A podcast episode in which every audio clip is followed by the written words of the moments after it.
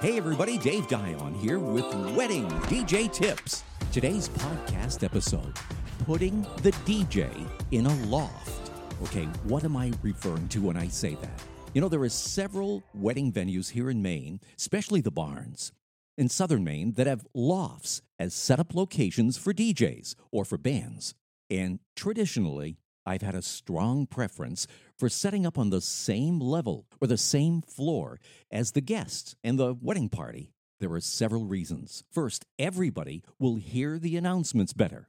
And just as importantly, the music will sound at its best. In addition, when I'm at ground level, I can see what's going on much better. I'm not peering over the edge of a banister or a railing looking down. So, am I a fan of loft setups? I'll give you a quick answer. No, I'm not.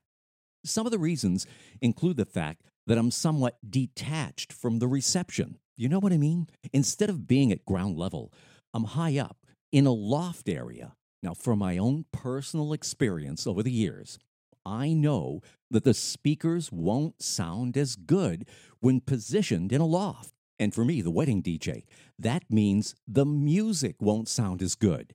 And certainly, my voice won't sound as good when I'm doing announcements. I've been in enough lofts over the years as a wedding DJ, and my experience has been such that I never recommend having me set up in a loft. But like I always remind my couples, I'll do whatever you say and I'll make it work to the best of my ability. You've been listening to Wedding DJ Tips, and I'm Dave Dial.